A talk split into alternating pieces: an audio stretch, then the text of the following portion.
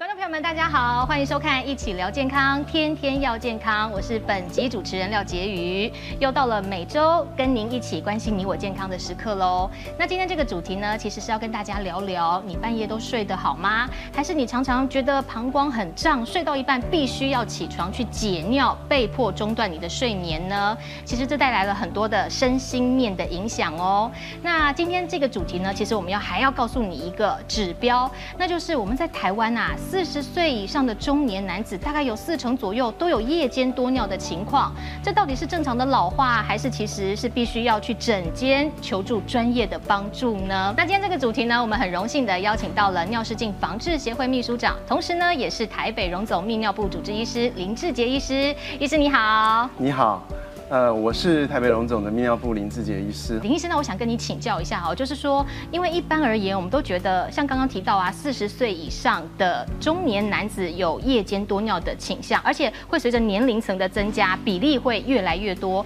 所以对于很多的这种夜间多尿的民众来说，他们会觉得是不是我就是无泥灰啊？年纪到了，我就是会半夜要起来尿尿，这是很正常的事情，是这样子吗？是的，那个只要你超过大概到七十岁以上，其实。会超过大概六成左右的男性都会受到夜尿的困扰。嗯，对。那其实不是只有单纯局限在老年男性，其实有少部分的年轻男性也会面临这个问题。那也不分性别，其实女生也有夜尿的问题。像你刚刚有提到说不分年纪，那这个比例上来说，你有没有做过临床上的一个统计过？对，原则上在有一个临床研究，它是国外的研究，嗯、超过两三千人以上的研究，他发现，呃，年轻男性假设是二十岁到四十岁，其实会有十一 percent 到三十五 percent 的人会有出现一次以上的夜尿。那这个夜尿是因为？膀胱无力，所以导致我可能白天喝的水也没有那么多啊，但是我就是因为膀胱无力了，然后年纪到了，所以才会有这样子的一个情况发生嘛。对，所以刚刚有讲到，嗯、夜尿其实会随着年纪增加而出现的一个症状。嗯，那其实我们很多应该要去特别了解的，就是说，其实夜尿它算是一个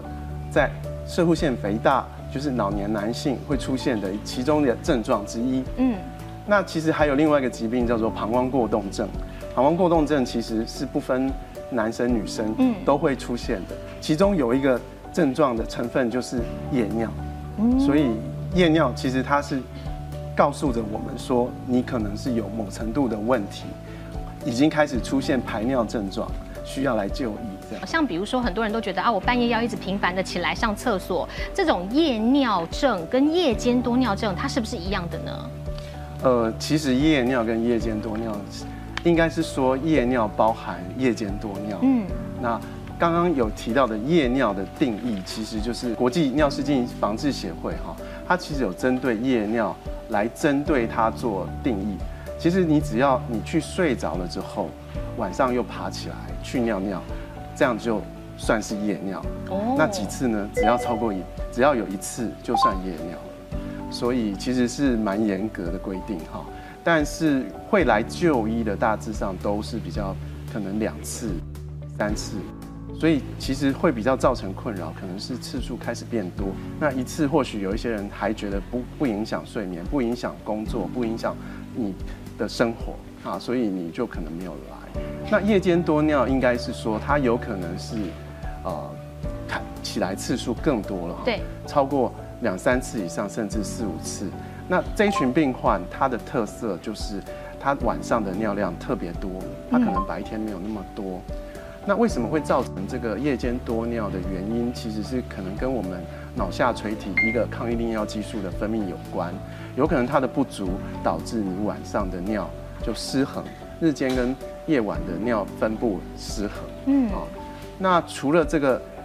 夜尿跟夜间多尿，其实夜尿里面还要再去看，有可能像一些其他的内科疾病，也有可能会导致他整天都尿多，他不是只有单纯晚上尿多而已。所以其实不管你有夜尿或夜间多尿，或是怎么样，你只要有排尿的问题，就应该要前来泌尿科做啊检查，甚至是评估。有一些观众朋友啊，对于夜间尿很多，他可能会有一些知识盲区，比如说哎，我就两三次还好吧，我也没有觉得很困扰啊，又或者是说啊，我就五泥回啊，六七十岁我起来尿尿也很正常啊，这个是不是大家会有一些迷思？其实有两次以上的病患哈，嗯，就应该要考虑来就医啊，因为你有可能因为你会中断你的睡眠，对，甚至是发生一些因为你爬起来尿尿次数多，有可能会有跌倒的事件发生。啊，这确实会。对，所以有这一点，其实你就要考虑来就医。可是通常哦，这个都是晚辈可能会发现，又不一定是晚辈，有时候可能中年男子或者是说会觉得说啊，碍于颜面，觉得这个东西好像就要去求诊，有必要吗？林医师你怎么看？其实我觉得夜尿哈，它在呃我们这一群就是已经开始步入中年，开始出现呃可能排尿的症状，它有可能是第一个先出现的症状，就是先驱症状，就是夜尿。嗯，对，所以其实我觉得建议只要是男性。超过四十岁以上，甚至是五六十岁，已经开始是属于中年的这个氛围，嗯，就应该要来泌尿科就医，嗯，因为其实刚刚有提到攝護腺肥大的造成的症状，它其实有包含了一个夜尿的症状，所以其实你也可以来做整体的评估，嗯，不是只有说治疗夜尿的话，还有就是要去考虑是不是有可能也有攝護腺癌可能在里面。这个也都需要医师帮你做评估。那林医师，我之前呢、啊、查资料发现说，其实有一些夜尿症的患者哦，他多数会合并可能有三高患者这样子的一个疾病存在，而且比例还蛮高的，好像超过七成。所以是不是如果说真的有三高疾病啊，那这部分呃，可能我们可以怎么样的去进行一个改善？呃，原则上哈，在这一群就是夜尿症状的病人，其实。它多数都可能还有一些内科的疾病，嗯，就刚刚呃婕妤提到的，就是三高的部分哈。其实我们要去评估夜尿，一定要去了解它有没有其他合并的一些内科疾病，譬如说糖尿病，嗯，譬如高血压、心脏衰竭、心脏的疾病，甚至是肾脏的问题，这些都是跟夜尿可能会有互相影响的。所以其实呃有可能你会先有三高，然后。其实才慢慢出现夜尿，也有可能你的一开始是以夜尿的状况来表现，对，所以呃这个部分还是要来做就医跟评估。那您的诊间有没有人真的是因为夜间尿真的太多了，然后非常困扰，跑来向您求助呢？有的是有的，那个比较年轻的男性啊，在接近四十岁左右，然后他开始出现夜尿的问题。甚至是一个晚上要起来四五次，他跟我说白天他不需要尿到那么多次，他可能也是白天只有尿四五次。你听起来就是觉得，哎，他的这个整个比例上好像晚上起来蛮多的。那所以我们就会去进一步去问他有没有可能真的有出现夜间多尿的这个问题。嗯，好，那夜间多尿其实它有很多层面要去评估哈，譬如。呃，也要了解说这个病患，像来这个男性，不管男性女生，其实都会打呼。嗯，那在打呼的过程中，发现有没有些睡眠呼吸会终止的情况？那这个其实就要来，你其实有夜尿，然后又有这个问题，你就要赶快来找泌尿科就医。哦，但结果发现这个可能要转诊，是不是？有可能，当然就是超过我们泌尿科的范围，我们会转介给另外一部分专家。但有的时候是我们一起治疗。那林医师，我想跟您请问的是，像比如说我夜间频繁的起来上厕所啊，有时候睡不好呢，难免会让枕边人睡觉也被干扰，影响夫妻之间的感情。然后呢，精神不济，隔天上班可能表现不好，又被主管骂。那对于这个夜间多尿的患者本身来说，他自己有没有什么可能会有一些其他健康的危机？其其实造成夜尿的相关问题，你还要特别再去注意，是不是有其他。会造成其他的合并的一些问题啊，譬如说，有人因为其实有一些研究啦，说夜尿的病患，他有可能因为晚上起来次数多，造成他的免疫力下降，嗯，啊，那免疫力下降之后，就容易开始有其他的一些状况产生啊。再来就是刚刚有提到，就是要特别注意三高哈，是不是它还有糖尿病的问题。嗯，那其实这个有可能会让糖尿病的问题更明显啊，有一些研究也有在说哈。那还有就是夜尿的问题，是不是也会导致一些心肌梗塞的状况？问题是不是也会让它有研究啦？针对这一群夜尿的病人，发现它发生梗塞的几率比没有夜尿的病人多。真的啊？所以其实它不是单纯说夜尿的状况而已，要注意而已。所以还是要再去一起注意，说是不是有合并其他一些内科的问题，它不治疗，有可能也会导致一些其他的疾病几率增加。嗯，所以针对夜尿的话，还是会建议病患来泌尿科，哦，尤其是超过两次含两次啊，就是你只要有两次以上就来评估一下。对你应该是没有坏处。那医师，我再跟您请教哦。其实很多人不晓得夜尿啊，它反而会让夫妻之间的感情有时候可能会失和，会影响到幸福，真的有这回事吗？其实我们也要注意说，是不是因为你的男性荷尔蒙下降？嗯，那男性荷尔蒙下降有时候会带来一些呃排尿的一些症状，那夜尿就是一个其中可能要注意的部分。嗯，那所以，当然你假假设你有发现类似的现象。你应该要来泌尿科就医，来抽一下血，测一下你的男性荷尔蒙是不是有下降。嗯，那医师有没有什么样简单的口诀可以提醒观众朋友，就是说，哦，我用这个口诀来评估自己到底有没有夜尿频繁的情况？我们可以有一个简单的口诀来做自我评估哈，也就是说，譬如第一个二、三、一哈，二就是说。你晚上起来次数已经达到两次，甚至两次以上，啊，三就是说你整个晚上的尿量评估起来已经超过了三分之一，嗯，啊，已经占你整个总尿量超过三分之一以上，其实你就有可能有夜间多尿的问题，啊，那所谓的一就是前来就医，找泌尿科帮你达到治疗疾病的效果。那还有另外一个状况就是要去测量。那刚刚有提到了，我们假设要很仔细的去做诊断，应该是要做排尿记录。嗯，那就呃一些研究，我们至少都会希望病患记录三个整天，就是二十四小时三个，二十四小时三个整天。怎么去做记录呢？我们会有一个排尿的那个记录的日志。嗯，那这个日志呃里面会有一些格子哈，就是不同的时间点。你去尿尿的时候，然后拿一个量杯，那量杯其实现在坊间其实很多饮料都有一些刻度，你也可以去喝完饮料，然后就把它拿来装你的尿来做评估，或是在我们医院有一些医院是有提供量杯可以去做测量。嗯，那你把你所有每一泡尿的量跟时间点做记录。然后再记录你起床的时间跟睡眠的时间，这样我们大概就可以分出你夜间制造的尿跟白天制造的尿，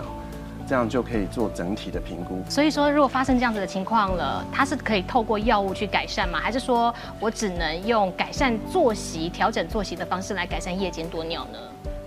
夜间多尿很难用作息来改善，因为它是其实它是需要对，没错，它其实是需要做药物治疗。假设你真的符合了这个诊断，其实是有药物可以吃的哈，叫，因为它是我们体内的抗利尿激素的分泌可能不足，嗯，所以有一些药物它可以来补充这个激素，让你哎充足了之后，你的反而晚上就不一定要起来了。哦，对我有病患的确从四五次变成一次，甚至是不用起来。哇，那整个改善很多哎！医生，你刚刚有提到啊，你说其实夜间多尿症是可以靠荷尔蒙的药物去协助改善的，有没有可能我既靠药物，但是同时呢又从生活中的一些作息去调整，然后达成一个平衡呢？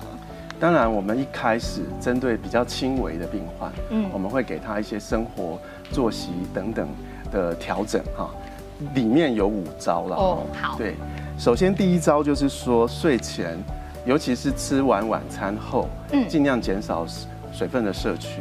啊，就是不要喝太多汤，嗯，啊，也不要喝太多，譬如说可能有的人习惯要喝茶，太利尿了，睡前泡个茶，啊，这个尽量就尽量避免，啊，因为有可能你刚刚喝的东西，等一下就是膀胱要帮你排出，嗯，所以呃可以尽量减少这个睡前喝水的状况，嗯，啊，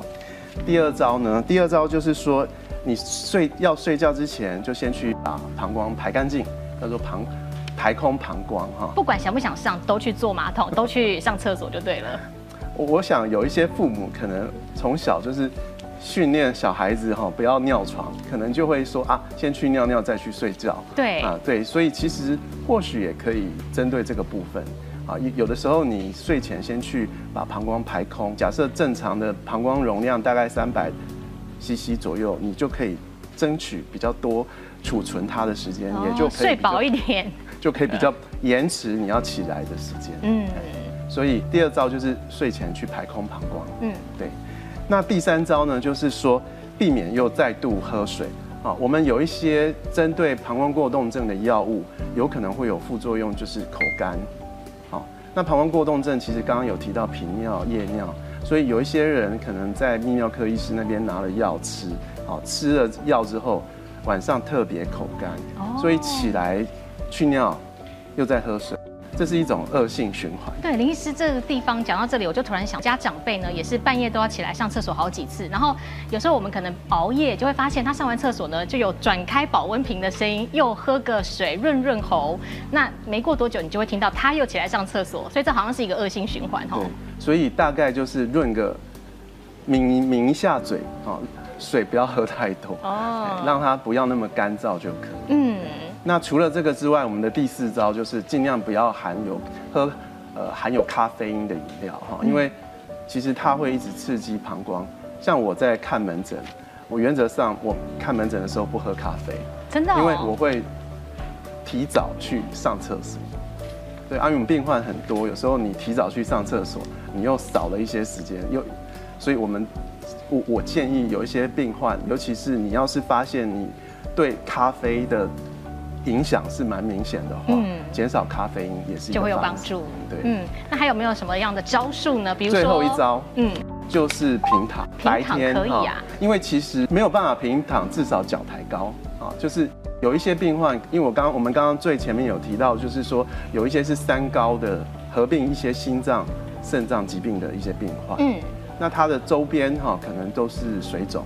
我们可以请，因为我们有时候会请病患把裤子拉起来去压，就会发现它压下去会有一个凹，那就会发现有水肿。那有时候你在白天水都积在周边，晚上你平躺的时候，它回流的比较有效率，回流的比较好，肾脏也很有效率的制造尿。所以说，医师你会把人家裤管拉起来摸摸看，是因为他跟你说他有多尿的症状，你也会去评估他是不是水肿，白天尿不好。这是这是你夜尿一定要评估的，就是我们一开始就是。要先了解，就是他有没有一些心脏病、肾脏病，还有糖尿病的问题。哦，所以他不是只是光看你膀胱或是你泌尿系统，他还有很多方位的去评估。夜尿算是在泌尿科比较复杂一点。好，透过林医师今天非常专业而且精辟的解析，我们终于知道了到底什么是夜尿症，什么又是夜间多尿症。这是一种疾病哦，而不是单纯的只是年纪到了膀胱无力而已。所以呢，不管你是男性、女性，你的年纪是什么，只要有排尿的问题，请你都去找泌尿科找寻专业的解方。今天非常谢谢。谢谢林医师，谢谢姐，一起聊健康，下次见喽，拜拜。拜拜，观众朋友们，大家。